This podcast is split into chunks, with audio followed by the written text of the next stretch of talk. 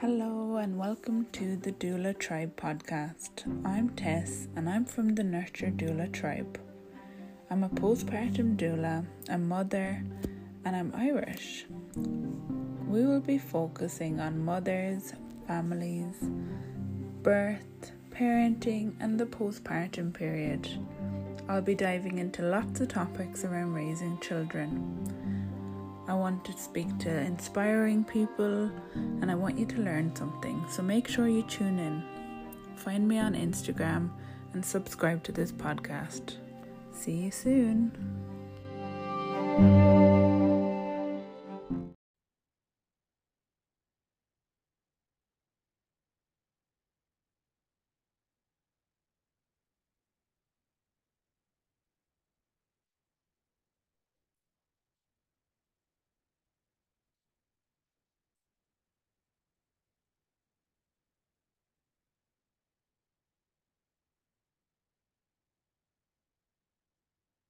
Grace is a mother of three children aged nine, six, and three. She grew up on a property near Shepparton in Bunbartha, but moved away to Melbourne to train as a paediatric intensive care nurse and worked at RCH, which is Royal Children's Hospital in Melbourne, in that field for over 15 years, and she continues to do so today. She now lives back on the property on a small farm outside Heathcote Heathcote, and although continues to work at the hospital, she spent most of her time teaching in the community space, trying to prevent children from ending up in the ICU. Welcome, Grace. Thank you for being here today.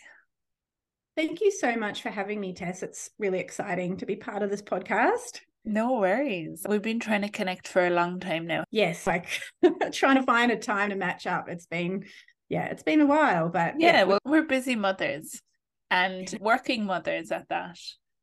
So, That's right. Yeah. So, can you tell me a little bit about your family values at the moment or anything in your life that you think is interesting? Yeah, well, we were chatting about this just before because as just before the podcast started, my husband came in and crawled along the floor because he's trying to avoid being in the being in the background, not realizing that we're not doing video. And I was just explaining that we have a little bit of a different dynamic in my family where both my husband and I take on like a 50-50 role in terms of you know, working and also parenting. Yeah. Uh, so, yeah, and this is, I suppose it's a bit of a different approach, but I think we're seeing it more and more these days where you know we both spend an equal amount of time in the home with our children and out at work. So um and this was something that i thought was really important to me when i had my first child which was almost 9 years ago now. What? I know.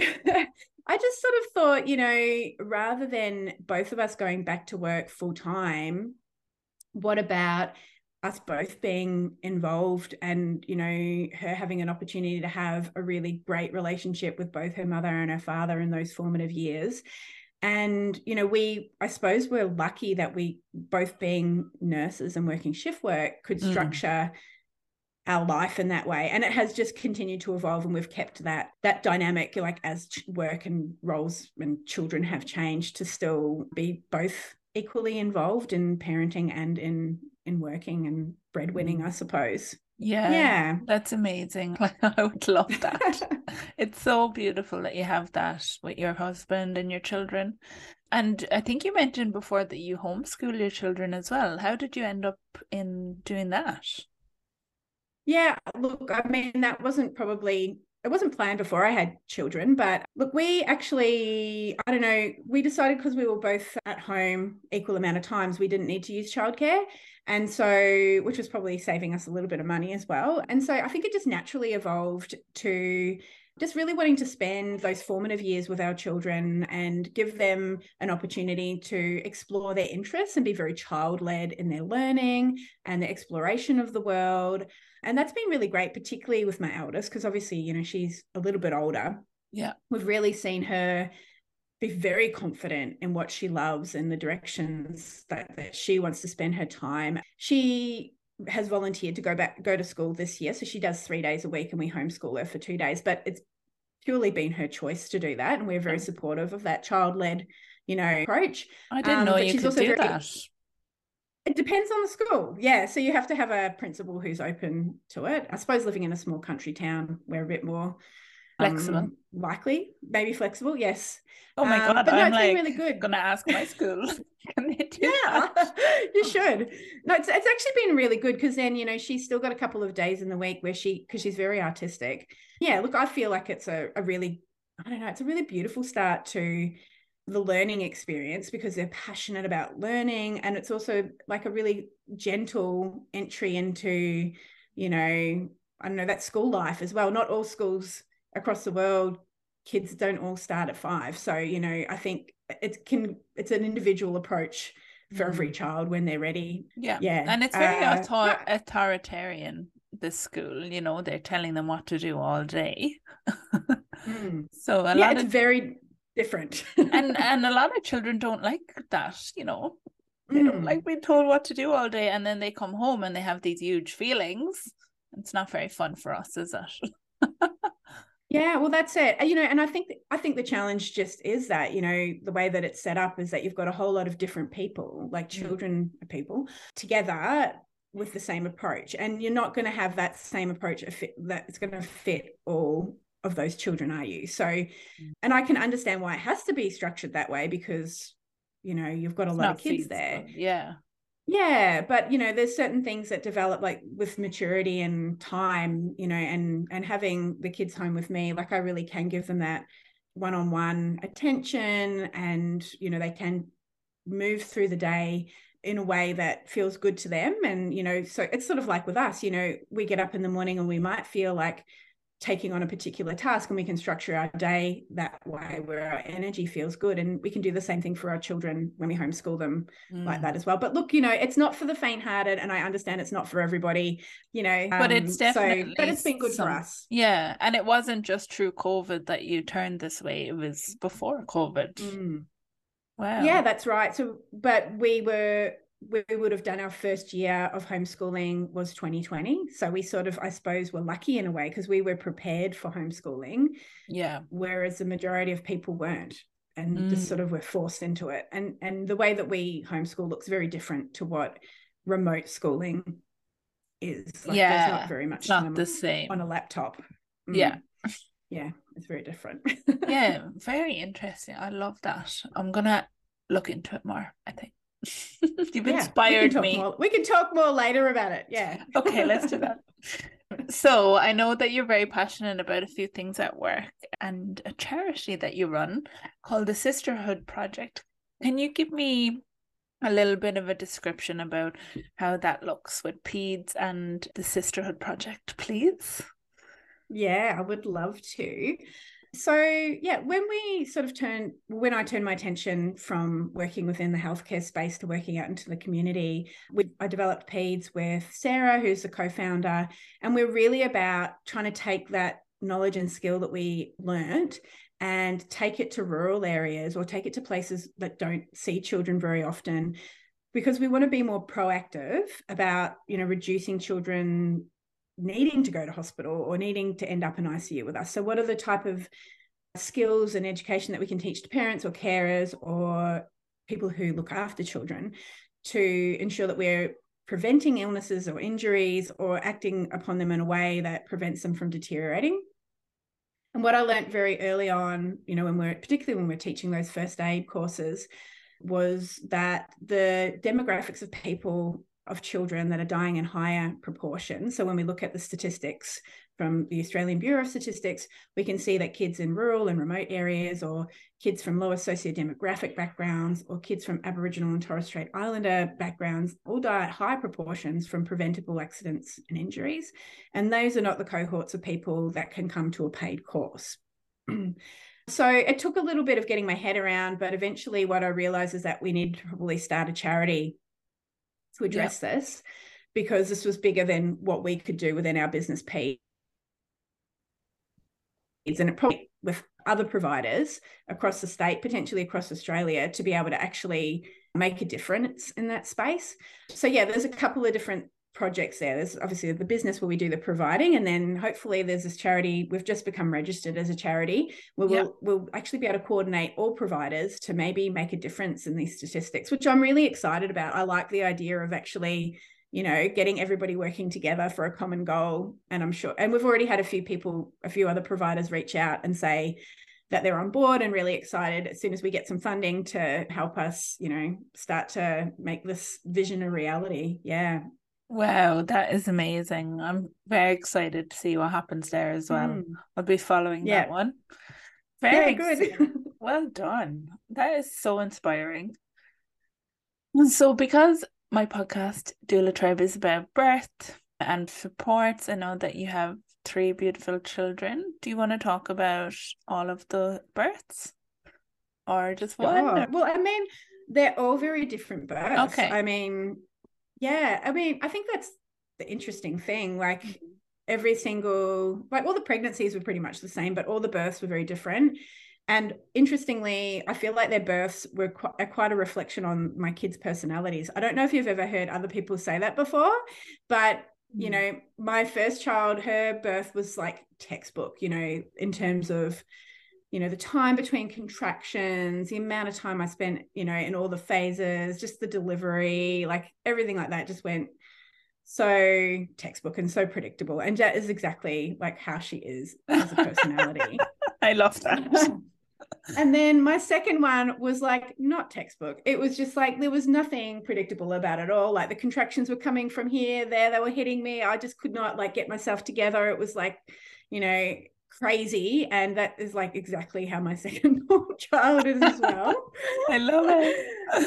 and then yeah, with my third, like she definitely wasn't textbook, but it was like a very gentle birth. Like it just was almost like she was caring for me. Like, you know, the contractions were just really gentle contractions and like the delivery was just so seamless and then she came out and she was just so chilled.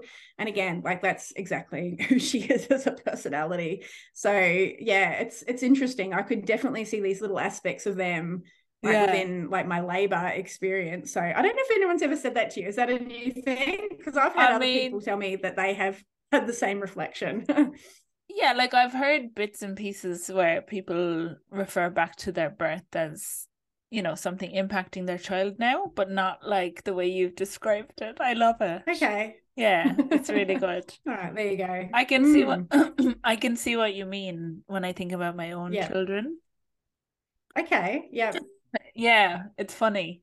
Hmm. so was any of your births like in at home and uh, were they in hospital? How did they look?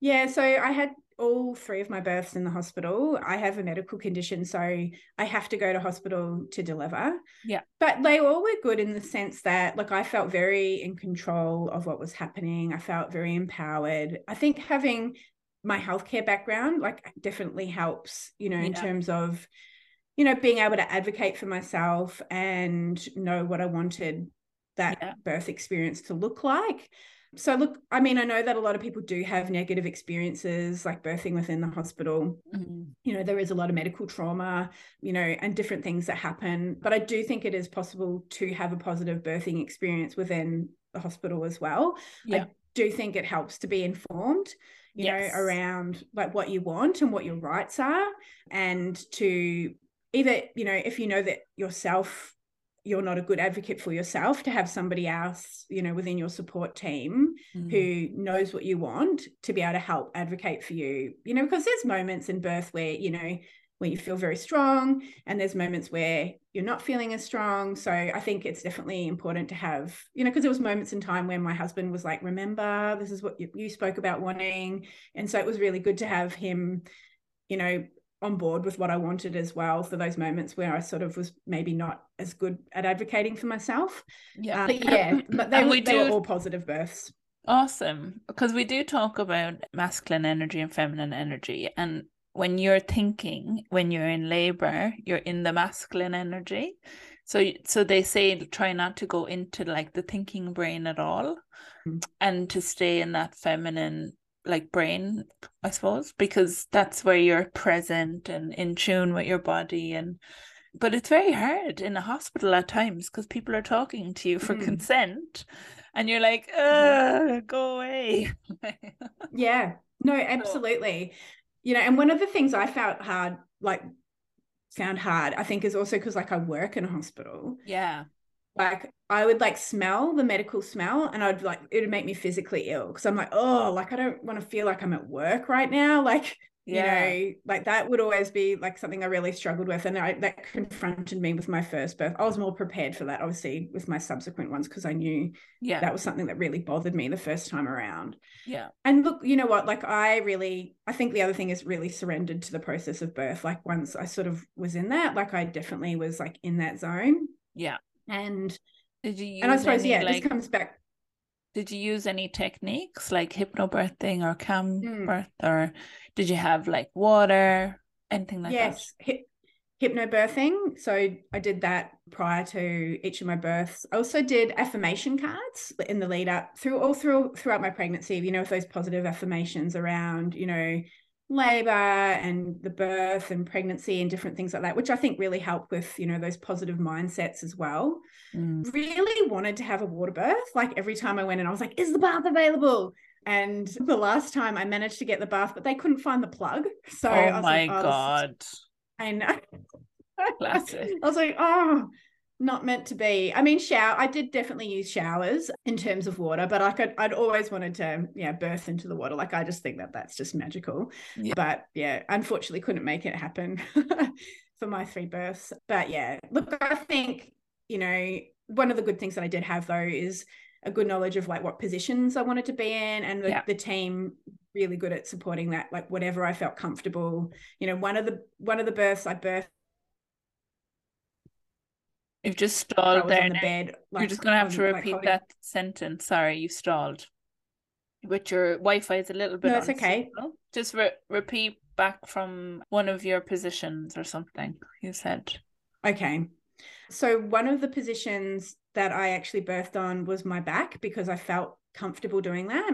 Okay. The other the other time I was up on the bed, you know, Yeah. in you know, sort of the Oh. squatting position, and then the other time I was in that position on the floor. All and right. each time, yeah, each time, yeah, there was no issues with however like I wanted to be. And yeah, they were really good at supporting me to birth in a position that I felt comfortable in as well. So I think that was really good also. Yeah, that's great. It's very important that they allow you to do what you want labor, Mm. isn't it? Yeah. Really, like, you know, Yeah. because we just don't know, we- and we do, we do know kind of what we need. Like, we don't Mm. really need to be told. So it's it Mhm. is helpful for them to to support that. Cool. What about like how was that for you? Were you living down in Heathcote for that? No? I was over in Bacchus Marsh. Okay, Hold on a second. you're fine. I'll just pause go. Okay. Okay. Yeah, so how was your postpartum with all three? Yeah, so yeah, look, I think I had tried to do as much preparation as possible, like for birth, particularly with my firstborn. I probably hadn't prepared for postpartum in the same way that I prepared for birth. It's a little bit you know, forgotten, doesn't it? Like postpartum. yeah. Mm. Yes. And it's so important. Like it's just such an important process of it all. And you know what? I think part of the thing that really let me down is, you know, a lot of people were like, oh, you're going to be such a good mother. You've got this, you know. And I think those are really great things, obviously, great votes of confidence. But I think it actually, for me, made it me less likely to reach out and ask for help because I was like, oh, everyone said that I have this, I've got to have it. So when like I started to struggle, like I sort of continued to put on a an appearance as if yeah, I wasn't struggling because, you know, I was like, well, that's actually how I need to continue on. Yeah, so look, I think that that sort of face that you have to put on to be brave is not helpful for a lot of us. Mm. And I think probably what I've learned through my subsequent pregnancies is how to ask for help to Yeah. make, you know, that postpartum a lot better for me and my family unit. But the I think it also was made a little bit more challenging by the fact that I experienced like a postpartum, not depression, it's more of a sort of anxiety. Oh. And you know, it's not spoken about very much. I think postpartum depression is on our radar, but postpartum anxiety is actually, it's almost like an OCD where you can have intrusive thoughts, and often they're around things like dropping your baby and then hurt, being hurt through that. And I think it's not spoken about because, you know, we worry that if we talk about it, people will think that we want to hurt our babies, which is not the case at all. It's very much sort of part of that postpartum depression and anxiety thing that can happen. And so often you can, yeah, you can sort of have these intrusive thoughts. And for me, off, there was either around accidentally dropping the babies or them having a medical condition or something like that. So it was sort of tied in, I suppose, with my background and knowledge as well. I'd get really worried that they were going to get sick or they were going to have like some sort of rare undiagnosed disorder that I wasn't picking up on. So, and it sounds so funny now that I talk about it, but you know, it really, really, you know, like it stopped me from going out of the house sometimes. And oh wow, you know, did yeah, like it really did interfere with my daily life. And I don't think I quite realized the extent that it was interfering until I experienced it again in my second pregnancy. Like, so it was there in my first and I managed it. But mm. then in my second, it sort of came out again, but worse. So mm. I really had to go and talk to someone and say, this is some stuff that's really bothering me. How do I manage this? You know, it's, I'm not leaving the house. Um, I've got all these concerns. Mm. Where do you go for help around that? Yeah, look, I think your GP is a good place to start, or the maternal and child health nurse is also another great place to talk about these thoughts that you're having.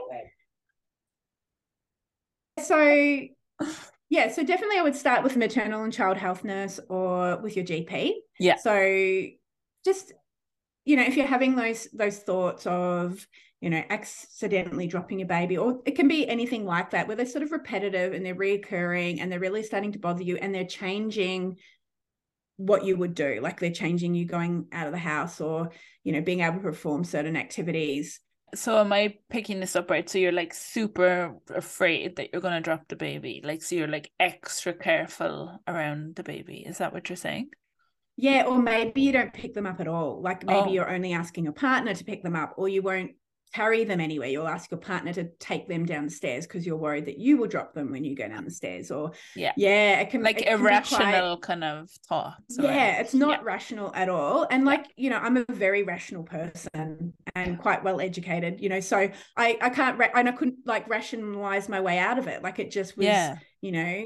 So intrusive, and I suppose that's the thing about it. Like it is an intrusive sort of thought, and it can be really you know, can have other flow on effects too. Like, you know, I wasn't eating, you know, because I was so worried and, you know, I wasn't mm. sleeping because I was so worried. So, yeah, yeah, it's definitely something I would encourage if other people have those sort of thoughts come up for them, mm. you know, in that postpartum period to go and get some help and to talk about it as well. I think even just talking about it and acknowledging it can be really important because then uh, everyone else knows what's going on and they can support you a lot better. And for me, that's actually all I needed to do. Like I just needed to bring everybody else into what was going on in my head. And then I could say, hey, I'm having these thoughts again. We could talk it out. And, you know, I felt a lot better about a lot of things. I got a bit more support as well. So, you know, yeah. having just that support at home made a big difference as well. So, you know, just those little things can make yeah. a real big difference. Yeah. Yeah.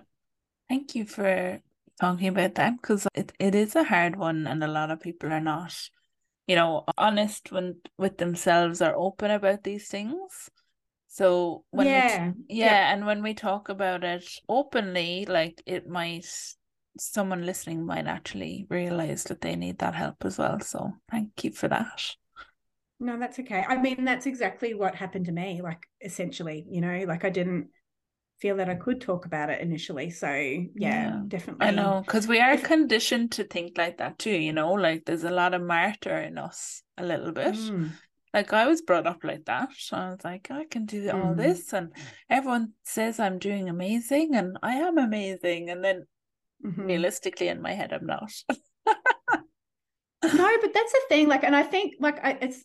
I've actually was even talking about this the other day about the word resilience as well. You know, when we use these certain words to say other people are these things, it almost like pigeonholes you to not be able to break, to not Yeah. be able to, you know, not be okay. And I think we do have to be really careful about the way that we complement each other, you know, that we're not actually limiting people to only be, you know, that most excellent, high functioning, having it all together person.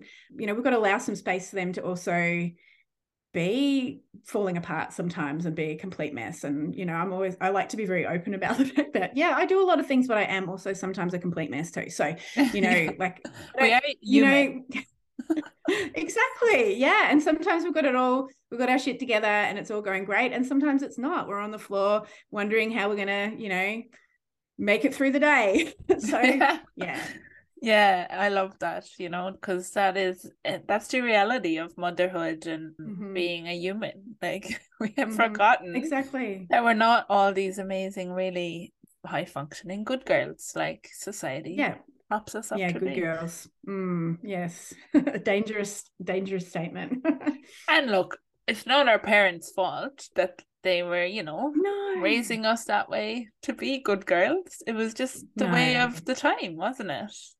Mhm. but the impact that's 100%. having on us now and like you know the i'm trying to change the way i parent now as well because trying not to like all the time say oh you're a good boy because i have boys Mm, because that gives him a complex then as well that he has to be good all the time yeah. yeah it's very interesting like to look at it from that perspective and try and Mm. change all of it isn't it hmm Yes, it is. It's very complex. very complex Mm. Um, so I'm really interested to talk to you about your business PAEDS because I would love to give listeners a little insight into what you think are the main or what you teach like in in first aid or um the main topics that you teach in the community. Yeah, okay, great. Well, the main focus that we sort of approach with the first aid is having a look at what are the main reasons that kids end up in hospital. Mm. So it's a lot around prevention of those through just an awareness, I suppose. So you don't know if you don't if it's not on your radar, then you're not probably taking appropriate precautions to prevent Mm. the risk. So, for example, let's think of poisoning. Yeah. Very, it's a high leading cause of injury and death in children Mm. all the way up to four. So we might sort of have that on our radar in our own home, but you know, kids will get into the toilet cleaner, they'll get into medication, you know, even even pestif- pesticides and you know, gardening poisons. So perhaps we've already had to think about where you want to put those within your home, keeping them out of reach. But it can be when we go to other people's homes, like particularly grandparents' houses, or you know, going and staying at an Airbnb. Those items may not be placed in a different spot. So kids can often come in contact with them again there. And you would think that, you know, having a swig of the duck toilet cleaner would be enough to, and your kid would be like ugh i'm not going to drink anymore. But it's not like they will consume their bodies are small so the smaller amount that they consume can have a bigger effect on them. And it's same with medications.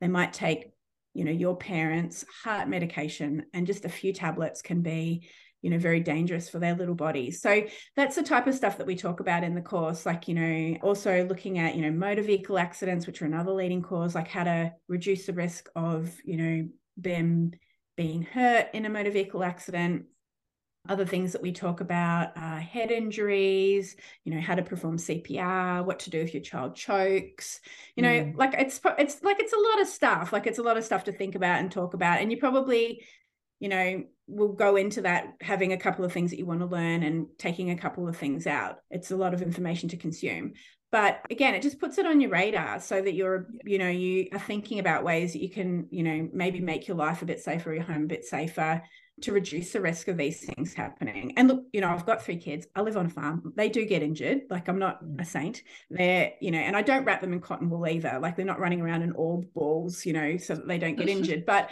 it's going to happen kids will get injured it's just really about you know making sure it's not a serious injury that ends them up in hospital or you know Yeah. ends them up in the intensive care unit you know it's really trying to mitigate those risks yeah Well, I'm only thinking about my 18 month old last night. We were at his, my partner's nan's, and there was all medication on the table. And like, you think they're child safe, they're not. Like he got down a whole pack and just opened it because he practices Mhm. with the water bottles. He can unscrew water bottles now.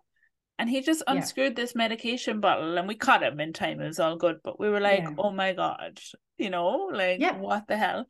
It's so Exactly. scary how easy it happens. Yeah, and that's the thing. I think, you know, it's a classic misconception that Yeah. these medication bottles are actually okay to have within reach of children They're because not. they've got that child safe. But they are, I reckon they're better at opening them than I am. Like sometimes I can't get them open and they can. So, you know, I think, you know, just having all medication up high Yeah. is the best way to do it. And, you know, even my mum's a nurse, and when I go to her house, I'll always be like walking along going, yep, this Panadol's going up here. Like, so if they don't have kids at home all the time, it's just not on their radar as well. And I think that makes sense. You know, they're not, Yeah. you know, walking around in that so constant hyper alert sort of parenting mode. Um, but yeah, it's just having it on your radar. And see, now you'll probably have that on your radar, right? And you'll be like, Mm. yep, that's not going to be anywhere near anyone. Yeah, but it Um, wasn't before because he have been there a hundred times and never gone to that table before. Like, Yeah. you know, Exactly. but now he Yeah. can.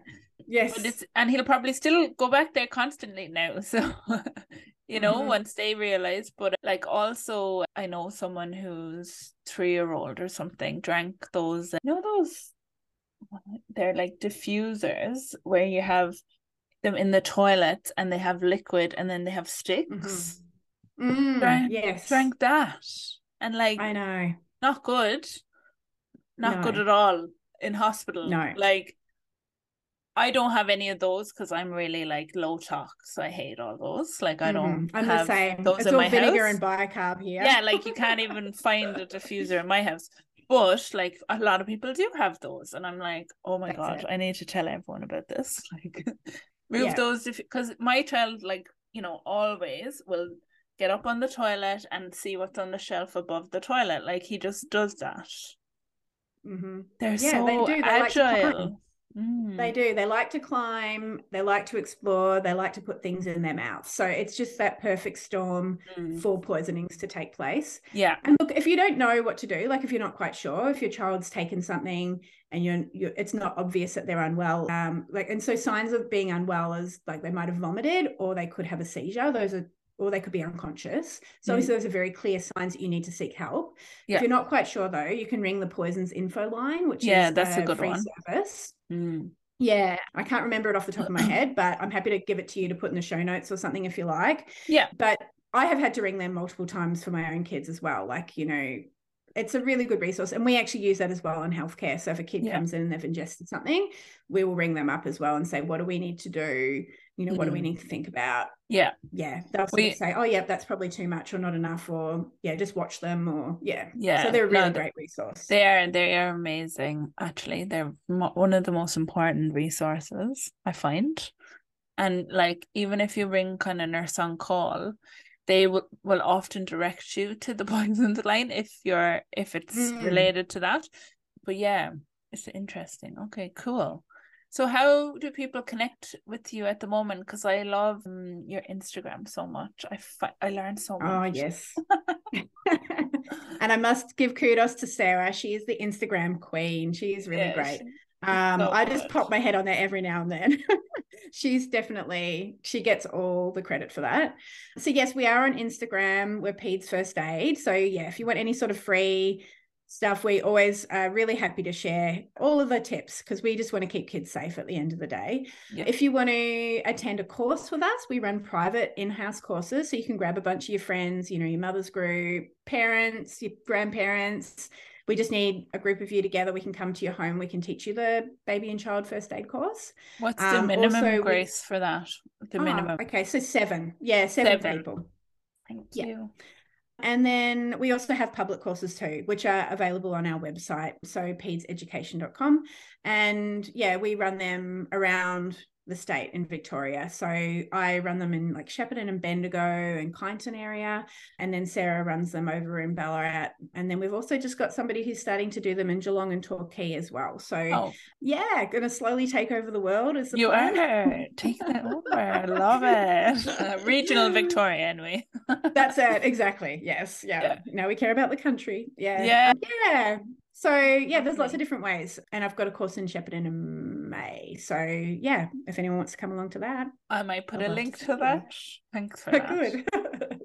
awesome. Well, it was so nice to talk to you today, and I really appreciate your honesty. And yeah, I really hope people have learned from you. I'm sure they have. Oh, thank you. Thanks for having me on. No um, worries. Yeah, I've enjoyed having a chat. Yeah, we'll we'll definitely talk more anyway. Okay. Thank you.